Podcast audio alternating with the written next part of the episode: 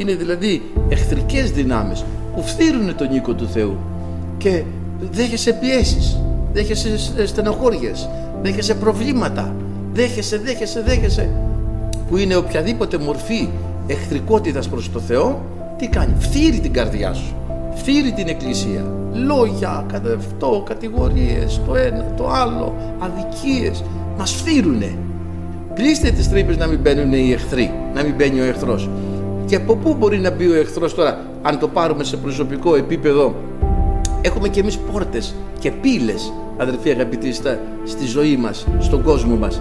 Είναι τα αυτιά. Μια πόρτα που μπορεί να μπει ο εχθρός. Είναι τα μάτια. Μία άλλη. Ε, είσοδος είναι ο νους, η φαντασία διαλογισμοί. Αρχίζουν. Δεν σε αγαπάει ο Θεός. Ξέχασε ο Θεός, δεν είναι μαζί σου ο Θεός. Ε, εσένα δεν θα σε ευλογήσει ο Θεός. Και αρχίζει ο άνθρωπος να λιγοψυχεί το πλοίο αδερφοί αγαπητοί περνάει τρικυμίες. Και ενώ ένα από τα τρία συστατικά της Βασιλείας των όρων είναι χαρά το πρώτο ειρήνη και δικαιοσύνη το τρίτο. Αν θέλεις να είσαι καλός χριστιανός πρέπει να αποκαταστήσεις τη χαρά της σωτηρίας της ζωής σου. Είναι η αποκατάσταση της χαράς και της ευφροσύνης να φύγει η θλίψη. Και ακόμη ενώ υπάρχει το πρόβλημα πρέπει να έχουμε χαρά αδερφοί στο βάθος της καρδιάς μας και το δικό σου πρόβλημα από την ώρα που δημιουργήθηκε έχει δημιουργηθεί και η λύση του μπροστά στο Θεό θα τη δώσει ο Θεός τη λύση του την οποία πολλές φορές δεν αντιλαμβανόμαστε ποια να είναι η λύση του προβλήματός μου μην διστάζεις στο όνομα του Χριστού να διώξεις από μπροστά σου το εμπόδιο και το όρος που μπορεί να σηκωθεί και να σε εμποδίζει.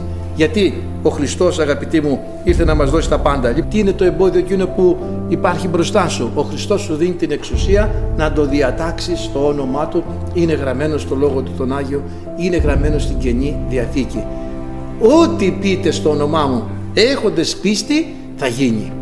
Να ζητάμε αγαπητοί μου από τον Χριστό να μας βοηθήσει σε αυτή τη ζωή. Έτσι κι αλλιώς αυτή η ζωή είναι μια ζούγκλα.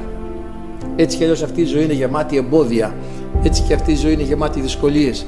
Χωρίς τον Χριστό ο άνθρωπος δεν μπορεί εύκολα να τα βγάλει πέρα. Μην νομίζετε ότι αυτή τη στιγμή έξω υπάρχει φως. Αυτή τη στιγμή μην αυταπατάστε. Έξω είναι σκοτάδι πυκνό και απόλυτο.